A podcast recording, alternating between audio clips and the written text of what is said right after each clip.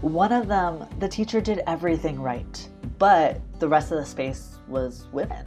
Mm-hmm. And I was this like chubby looking guy in, in the class.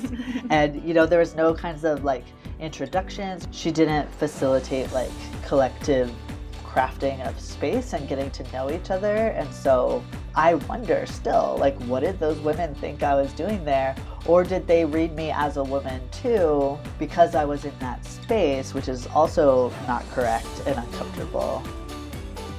This is Pros Talk Pregnancy, the no BS show that's not afraid to get real about all things pregnancy, birth, postpartum, and beyond. I'm talking with visionaries and game changers who are challenging the status quo and changing the world one pregnancy and one birth at a time. I'm Lindsay McCoy, mom of four, lover of the mountains, seeker of knowledge, exercise physiologist, birth doula, and childbirth educator. Basically, I'm an all around pregnancy and birth nerd.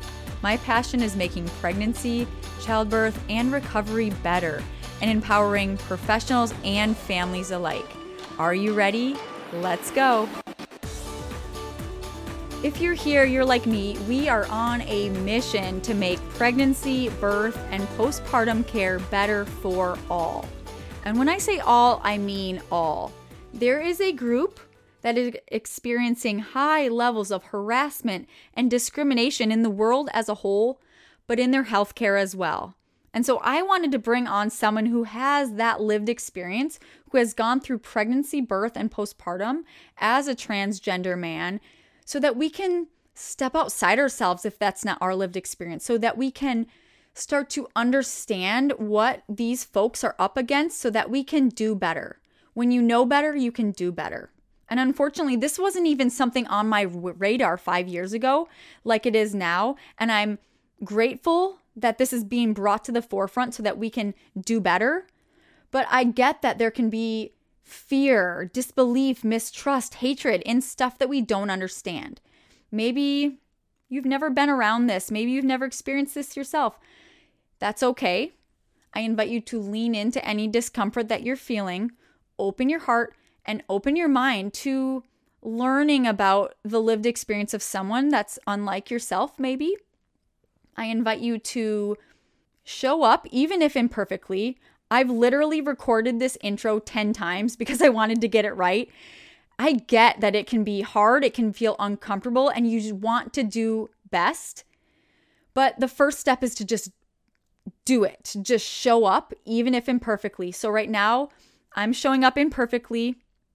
I'm here listening and learning, and I invite you to do the same. So, without further ado, here's the episode. Jacoby Ballard is a social justice educator and yoga teacher in Salt Lake City, Utah. He leads workshops and trainings around the country on diversity, equality, and inclusion. As a yoga teacher with 20 years of experience, he leads workshops, retreats, teacher trainings, teaches at conferences, and runs the Resonance Mentorship Program for certified yoga teachers to find their niche and calling. Amazing.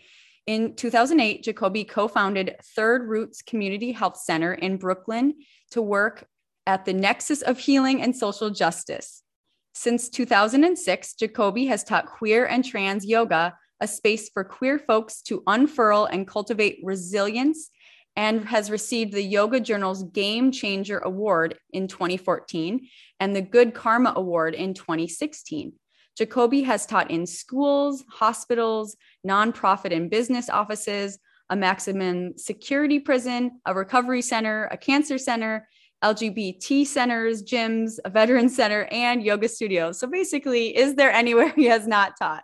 Um, he lives with his three best teachers, his partner, his toddler, and his wily dog. I have one of those too, so hopefully they don't jump jump in and start barking. Jacoby just released his first book, A Queer Dharma: Yoga and Meditations for Liberation. Welcome, Joe Jacoby. I'm so honored to have you here. Thank you so much. It's great to be here. Yeah. So first, I like to ask everyone. So we have a lot of professionals listening and you know we're all kind of trying to find our path in this life and i would love to just hear how did you get to do the work that you do today? Like what's i know t- our tales are long but kind of what's what's your path? How did you find the work that you do today? Um, well my social justice work and um, yoga and meditation um, teaching were vastly uh, separate for probably the first decade. Um, and I just came to see that there is a need for the intersection um, within social justice. There is a mm-hmm. need to um, slow down, to resource ourselves, to nourish ourselves. Um, you know, there could be like such a breakneck pace that we move at with social justice work because, for good reason, right? Because there's people dying, there's mm-hmm. environments that are being threatened, and um, the there's there is urgency. Um, and at the same time we're not going to stay in the work if we, if we burn out and then on the other side of things i saw in like meditation worlds and and yoga worlds um, no willingness to talk about systems of oppression either in the world as they might influence um, the people's lives who are in the room or also those dynamics how they might be present in the the space itself mm-hmm. um, so yeah my you know sometimes i'm like doing work right at the intersection of yoga and social justice. Sometimes it leans more towards doing like diversity equity inclusion work for meditation spaces and yoga teacher trainings. Um, and sometimes it leans towards working with social justice workers you know going into their offices um, to lead a weekly meditation or being part of a retreat that they're trying to do for like to reflect on sustainability and work-life balance so cool. Yeah, it's it's so needed. It's it's something I feel like we we kind of put our our things that we do in these little buckets, but when you can blend it in a way that really like transforms the world and transforms the work, I think that's where we need to be we need and i think you know the yoga space i'm not as much in deep in the yoga space or the meditation space but i'm more we work in the perinatal space and it has mm-hmm. some overlap but you know i've kind of been trying to work to bring you know my work with with exercise and yoga into the perinatal space and i love how you're mm. bringing these two pieces together that maybe felt separate for a while so i'd love to just continue on i really want to talk about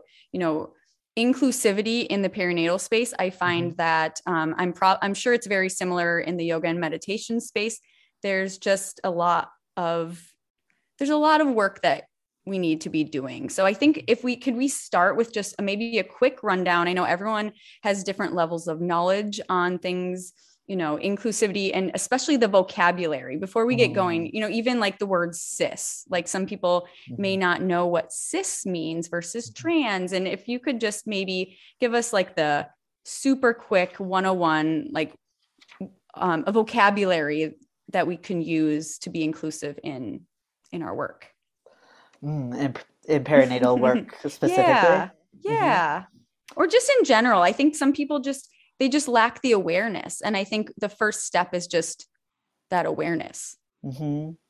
Yeah. So cisgender is um, a term arising out of um, biology and chemistry fields. Um, cis, the CIS, means something that stays the same or on the same side, whereas the prefix trans means something that crosses um, from one side mm-hmm. to hmm. another. Um, so, uh, Julia Serano, um, who's a trans writer and a biologist, is the one that coined the term cisgender um, rather than using non trans people. Yeah. I actually had, I did not know where it came from. That's really helpful. I mean, I, I know what it means, but that's really cool. I had no idea. So yeah. I'm glad I asked. Yeah, it's useful. Um, some of the other uh, vocabulary might, you know, some of it is individual to, to different people. Um, queer people, as you know, I do a lot of um, trainings um, on LGBT inclusive inclusivity in um, perinatal spaces. Um, so I, I, go through this vocabulary a lot. Um, and one thing that I always say is that um, queer people notoriously come up with our own language for all kinds of different uh, relationships, for mm. parts of our bodies, for our identities in the world. You know, like even now the the terms that like youth are coming up with around like non-binary and um, gender non-conforming identities. Gender euphoria is a word that that mm-hmm. I understood recently. Um, uh, my copy editor brought it to my attention actually. Um, uh, which is just the the experience of being truly in your gender, truly mm. yourself in the world. Um, but some of the other, so I always preface it to say that like the list that I have will never be the full list. Um, and it's always useful to ask people that you're working with, like, what is the language that resonates for you? Mm-hmm. Uh, in queer family arrangements, you know, birth parent uh, and non gestational parent can be mm. useful. Um, just so that because the, sometimes the word biological can like have such a weight that um, the person that is is not carrying the child and not giving birth um, is kind of disregarded mm-hmm. in that mm-hmm. way um, and you know for for gay men they're they're not carrying for cisgender gay men they're not carrying or birthing the the child but often lending some biological material for someone else to to carry and, and birth so surrogate another term. Very important to use that term also for you know gay men that are bringing a child into the world, so that it's not this is the child's mother and then these two gay right. men are raising the kid but like no this is the role that this person has taken on. It's a financial arrangement it's a legal arrangement and the parents are the two men actually. Right. Yeah.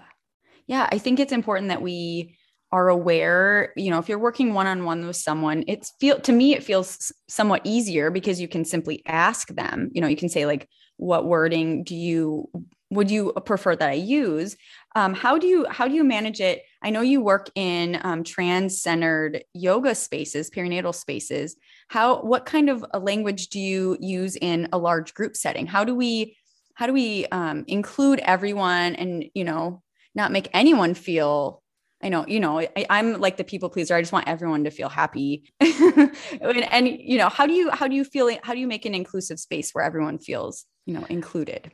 Yeah, one of the tools that I use for anyone who signs up for my prenatal or postnatal yoga classes is an intake form, and I ask them there, like, what are your pronouns? Are there is there specific language that you prefer for the experience of pregnancy, for trimesters, for parts of your body, for your relationship, so that I can mirror that back in this space?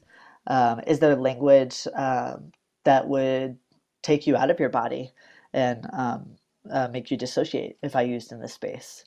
And and then I use as a group agreement for the whole that I talk through the first class that that I'm going to use gender neutral language, which doesn't mean that like someone like a cisgender woman in the in the room can't use you know the language that works for her about her experience. Right. right. But more just that like I'm going to keep it neutral in order to like allow room for everyone. Um, yeah. I use anatomical terms like like uterus or uh, even vagina, and also I'm aware that trans and non-binary people might want to rename those those body parts. For my own experience, I called it a, a like a baby sack instead of a uterus, and a mm. baby chute instead of a vagina. it is a chute. It's a very accurate term. I love it.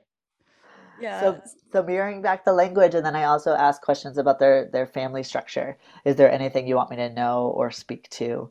Like I have a student in class right now who um, uh, they're a non-binary person and their co-parent is, is a cisgender woman and they have a platonic relationship they're going to be raising they're going to be co-parenting but they don't have a sexual or romantic relationship mm-hmm. with each mm. other so so even that you know like um, getting curious about the use of the word partner and right. like what do we assume that means and who does who do we assume that includes or not right i mean there's so many different ways and different setups to mm-hmm. create life.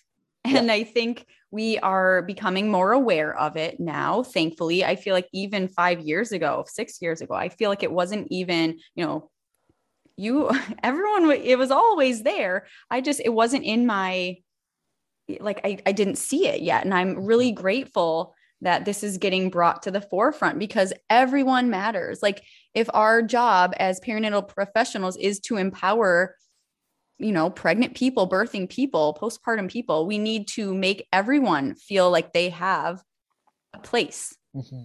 and so i feel like um, you know it's not you can you can still be a mom if you feel like you're a mom right. that doesn't you can be a mom without making someone else feel bad that they don't feel like that's how they identify as a parent right right and that was one of the going to be one of the other vocabulary terms that i would um, often go through which is um, parental title that mm. like some mm. people use mom and dad or mama and papa and some people use like other words in my in my queer communities people use papa and mm. wow and aloe and abba and poppy and there's just like a wide array of possibilities yeah, I mean, I was just thinking like what do I want to be called when I'm a grandma someday? I don't know. Uh-huh. Like there's there's a lot of there's a lot of things you can go about You know, I had a I had a couple that I went to their birth. It was and one was very tall, one was very short. It was Big Mama and and Little Mama.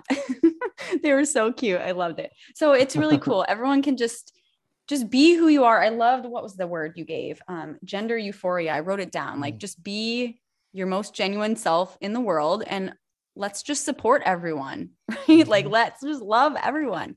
Um, okay. So we've done we've talked about kind of centering in large groups. Um, I'd love to mm-hmm. talk more about the birth itself. So, you know, I think the birth world, you know, even research, because I was just, I just did a big mm-hmm. training and it was all, I had to dig really deep into different, you know, prenatal research, um, postnatal research, birth research. It all it's all um, very gendered um, and so it's just you know even you know things that uh, big governing bodies will release will say you know women so how so the birth world just set up for the cisgender folks how can we or how do you see or how do you wish that the birth world could be more inclusive like in that birth itself or maybe you know prenatal appointments just i know it's a big question mm-hmm.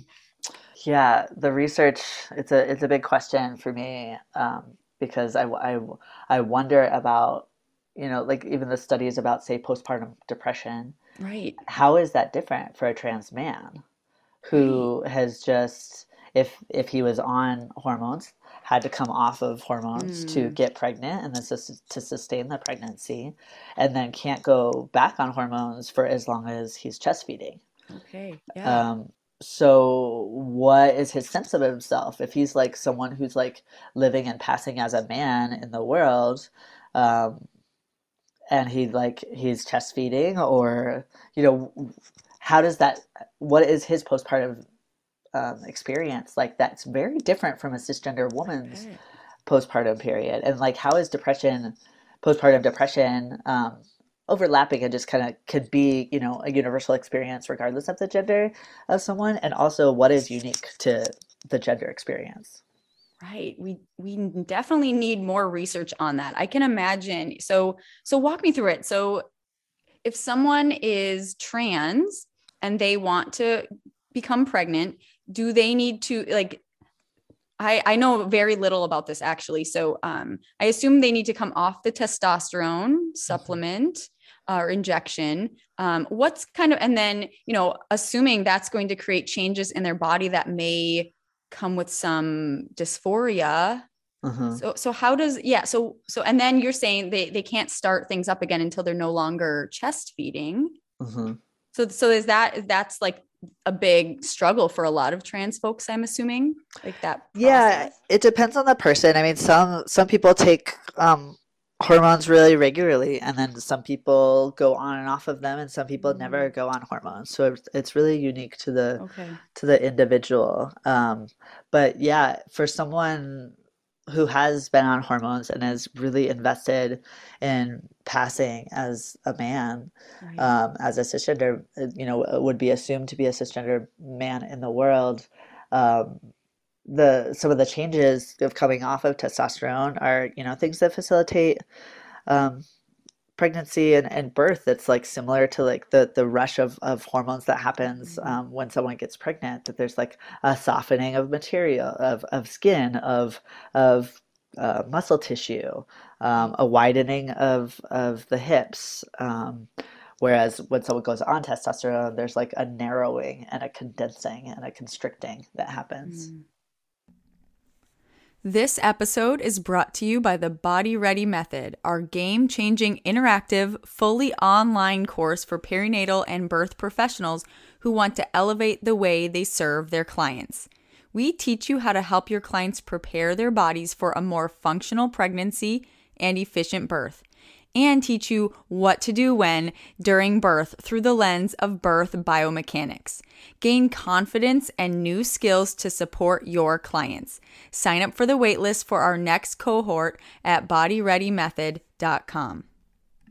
Yeah, so it's just it's just very different. So we we need more research. We need more um, understanding of this experience. You know, I, I love that. You know, I follow a couple trans um, people who have gone through pregnancy and birth on social media so i'm just trying to make myself more aware. Are there mm-hmm. other are there places so let's say i'm a cisgendered birth professional or perinatal professional and i want to become more educated on the experience of folks on that are different than me do you have like what do you suggest people do? You know I, I think you have some work that you do. Are there books? Do you do you recommend following people on social media or what's your What's your approach? Yeah. Yeah, there's well, it's easy to find so many articles now about trans people being pregnant and giving birth. Like I, I just googled it a couple of days ago um, for because I wanted a specific kind of image, and I was like, oh, that's totally possible to like really narrow what I want and find that now. Whereas like ten years ago, um, even fifteen years ago, there was like a single a, famous trans pregnant man. I remember um, that. Thomas Beatie. Yeah. And and he like his life got invaded by like the the media. Yeah, it uh, felt very it felt very like like shock factor, yeah, like totally. clickbaity. It was kind yep. of weird. Yeah. Yeah. one of the people that one of the other pregnant uh, famous pregnant trans man Trystan Reese has mm. gone on to found um, an organization called Transfertility that I really recommend that has a ton of resources, especially for non-binary and trans people. Um, and for, for cisgender people, I think it's just good to know about, um, or, you know, if you have trans clients to have resources that are specific for them. Trystan Reese has also written a book. The title of it is not um, not coming to me right now, but it's um, mm. I'm sure you could include it in the show notes. Yeah, absolutely. Yeah. But it's about about creating queer families. Uh, there's a, a couple of gosh, I, I feel like I need to email you with like the different people that I follow. There's a yes, please do. I would love love that there's a favorite a lovely photographer of trans families that like every day I just like turn on Instagram and I see like beautiful photos of like a trans dude in his boxer shorts like cradling this newborn mm. and um or yeah different kind of family arrangements that's just like so important to have pictures of um, mm. in general and then they're also just like gorgeous photos i love that i think you know and we've been working on that as well just creating more um, I think spaces are safer and and correct me if I'm wrong when we see repre- ourselves represented. So uh-huh. I think, you know, I see a lot of, you know, cis white skinny women and there's enough of us like let's be real there's enough of us in the world um and in like re- re- represented uh-huh. so i think you know all shapes and sizes and representations like they deserve to see themselves in the media uh-huh. And I think it's just, and even if, you know, the people listening to this, you know, just start following different accounts on social media just start to see just become mm-hmm. aware it expands your world i feel like mm-hmm. we live in these little worlds when the world is so big and beautiful and there's so many amazing people i tell my kids like how boring would the world be if we were all the same like yep. the world is better place the more diversity and the more types of people there are and so i think people just need to you know and, and and, on your website as well you know you think like a doula website or a midwife website mm-hmm. you know what are you showing like what are do people feel safe in your space mm-hmm. or not you know i think maybe I, I don't know i you know i I have the privilege of maybe feeling safe in lots of spaces because I mm-hmm. see myself represented. But you know if you were to go on a website looking for resources you know there's maybe certain ones that you would feel like okay this is not a space for me Is that yeah. true or is that Yeah, absolutely. I think it's also it's so important to have that representation, but for the representation to also um, actually be representative, right? Of like who's in who's in the yoga classes or who mm. who you're working with as right. a birth worker that it's not just like i'm trying to entice you in so that my practice mm. gets more diverse but um, uh, reflecting back who you're already working with and yeah. you know my midwife doesn't have any uh, even queer people i think on her on her website um, but going in to meet with her, she mirrored back the language my partner and I were using. She another thing that helped us gain her uh, find trust in her is that she was a gender studies major in college, and mm-hmm. so we knew that like she she had she had done some kind of some sort of work around around gender. She knew about trans people, she knew about queer people. That's inevitable. And my partner's a gender studies professor, so we mm-hmm. knew um, what was on her radar. And then the other thing that I was going to say, I went to two prenatal yoga classes myself when I was germinating, which is the word that I use mm. instead of pregnancy. And one of them, the teacher did everything right. She was great. And uh, I mean, maybe she used the word womb once, which didn't really resonate for me, but she was trying really hard. And she's someone who's now a friend. She's also a doula, she's queer herself. Um, but, you know, the rest of the space was women. Mm-hmm. And I was this like chubby looking guy in, in the class. and, you know, there was no kinds of like introductions or like, um, mm. she didn't facilitate like collective crafting of space and getting to know each other. And so, uh, I wonder still, like, what did those women think I was doing there? Or did they read me as a woman too?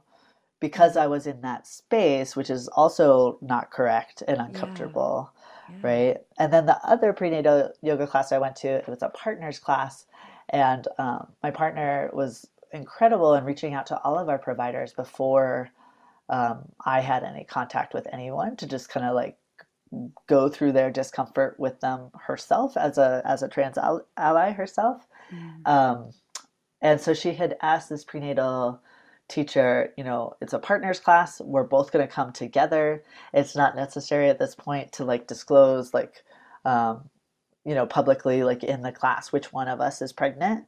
Just so you know, it is my trans partner, but other people in the class will probably assume it's me, and we're just going to let them assume it.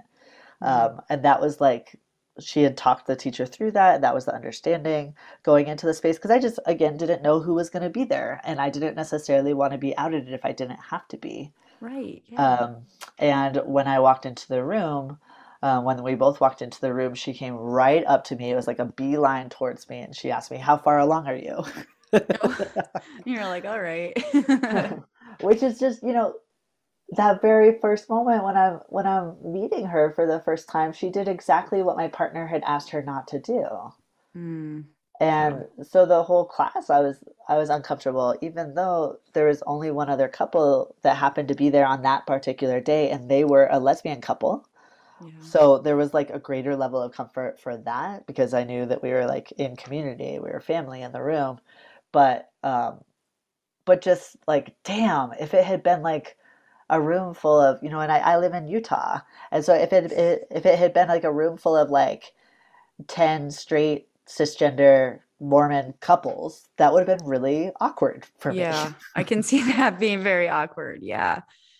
So what that that brings up a question for me. And I think of this myself a lot, you know, um, sometimes I think I care so much that I'm awkward and I say the wrong things, you know, because mm-hmm. I'm trying, I'm trying, I, I keep showing up. You know, I know I have lots of unlearning to do from, you know, being raised in a really um, certain way. And um so what do what should someone do if they say something offensive do something offensive um you know misgender someone unintentionally? Like like how do we you know how do we keep showing up? Because you know i hate for someone to be like well i'm just not going to try. Like i yeah. you know you get people get these like well oh gosh everyone's offended by everything. You know people uh-huh. get into these into these places in their brain so so what mm. should someone do what's the appropriate response Yeah, I mean that place that we can get to is such a bypass of the pain that's Mm, present in the moment, right. right? I was just like, "Oh my God, this is so inconvenient for me to have to like attend to your specific needs to be comfortable." Yeah. Which like that person is also probably very comfortable in the world as, you know, as they're Mhm. saying it. Um, right. so they have the privilege to not know what it's like to constantly be uncomfortable in different spaces. Right. Yeah. Um, so I think just like an awareness of one's positionality and like Mm, like I have no idea how this might feel for you, and cultivating a culture um, of feedback. It's something that all of my birth providers were really great at. Um, you know, asking for feedback. For the most part, I didn't have a ton of feedback because everyone I worked with was very skillful. Um, Mm. but just just them offering that helps me know like they know that they're imperfect and they're not afraid of that right. and they see us as partners in becoming better humans together and then i think also there's a few times when my um, midwife caught herself using a word that like we had told her didn't work for us or didn't work for me. So she caught herself and she's just she was just like ooh sorry i did this thing or i said this thing. Sorry. And then used the right word and then just moved on. And that was exactly what i want. Just like self correction or if i was the one had to be the one to correct someone um, to receive that and then just move on to not get caught in a shame spiral Mm. or make that moment all about you um, and feeling bad that you made a mistake because really it probably feels worse for the trans or non-binary or queer person to like dwell on your mistake Yeah. to just like keep it moving and trust that like you're hearing like what's the right way to speak to me or refer to me Oh, that's so good. I think I love how you said it's not about you. Like you made a mistake, apologize, and move on. Right? Like don't make it about you and your own shame. That's shame cycle. I think that's a really common thing. You know, people, you know, doulas, midwives, like we we want, we have so much, we're givers, right? Like we want to Uh-huh. serve. And I think we have to think about how would that make them feel to dwell on your own mistake Mhm.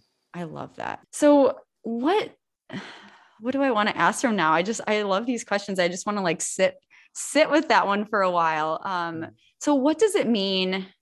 You know, I'm I'm really I'm talking as an ally versus, you know, because this is not my experience in the world. Um and so Mhm. I'm I'm asking a lot of ally questions, but um you know with that how can how can people show up like what are some steps that you you wish people would start implementing into their work with this space i know you at you started with asking people their pronouns Mhm. including this on your intake form um Mhm.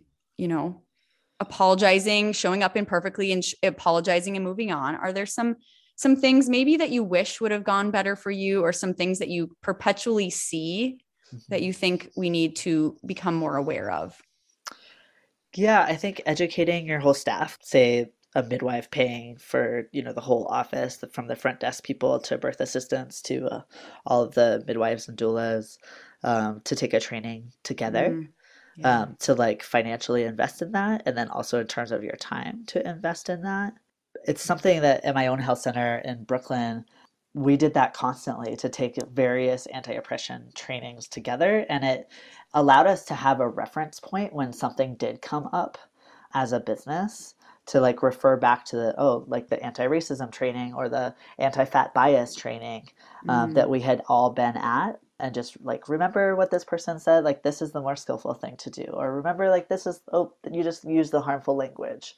Let's go back. And then i think also if there's like resource lists or um, at our midwives office there's like several shelves of books. I wish that there was shelves if there was you know many books like written by by and for queer parents and trans parents because that would just like again signal like oh you're anticipating me in this space you're not waiting until i show Yeah. up you're like you're you're knowing that eventually a trans or non-binary person or a queer person is going to show up in your practice and you are ready you're preparing yourself as much as you can you're preparing the space as much as you can mm. I like that. You're anticipating me. I love that. That's that's a really good way of of thinking of it. So I want to I want to segue to your book because I feel like first of all I, i'm like oh my gosh i need to pick up this book first of all. Um, it's called a queer dharma yoga and med- meditations for liberation. Can you tell us more? Like who's the book for? Like what's involved inside the book? Mm-hmm. oh, yeah the in the introduction i have a like a whole page of who, the book is for which is oh. basically the shorthand is it's, it's for everyone. everyone i wrote it both to challenge mainstream yoga uh, when I was getting a lot of feedback on my queer and trans yoga classes as being um, separatist or exclusive mm. or perpetu- perpetuating division.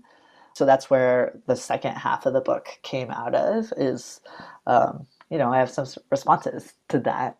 Mm. Um, and then it's also for queer people who need to see ourselves mirrored in in the practices and and mm-hmm. have our stories told and have you know some reference points that are relevant to our own lives whether that's about like how do you navigate being in a small community and having to either remove yourself from community or be present in community with your ex um, mm. ex partner, your ex colleague that you had a falling out with, someone that you had a friend break up with, because often there's very few spaces for us to be. And so then we have to negotiate that discomfort right. together. And, you know, the spiritual practices have a lot of tools to, to offer in circumstances mm. like that that help us be a better community together and help us work through individually what our hangups, what our wounds might be. So, the first part of the book is all about the heart practices of loving kindness, compassion, uh, equanimity, sympathetic joy.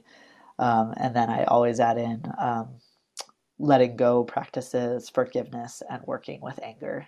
That sounds amazing. I have been working on all of that and I've started to meditate literally just this week. Well, I mean, I've done it in the past, but I've started I've renewed my practice of mindfulness. Um, you know, for kids, life just gets yeah busy. You know how it is, and yes. um, I think we all could have some more self love. And to me, self love is love to all because we're all connected.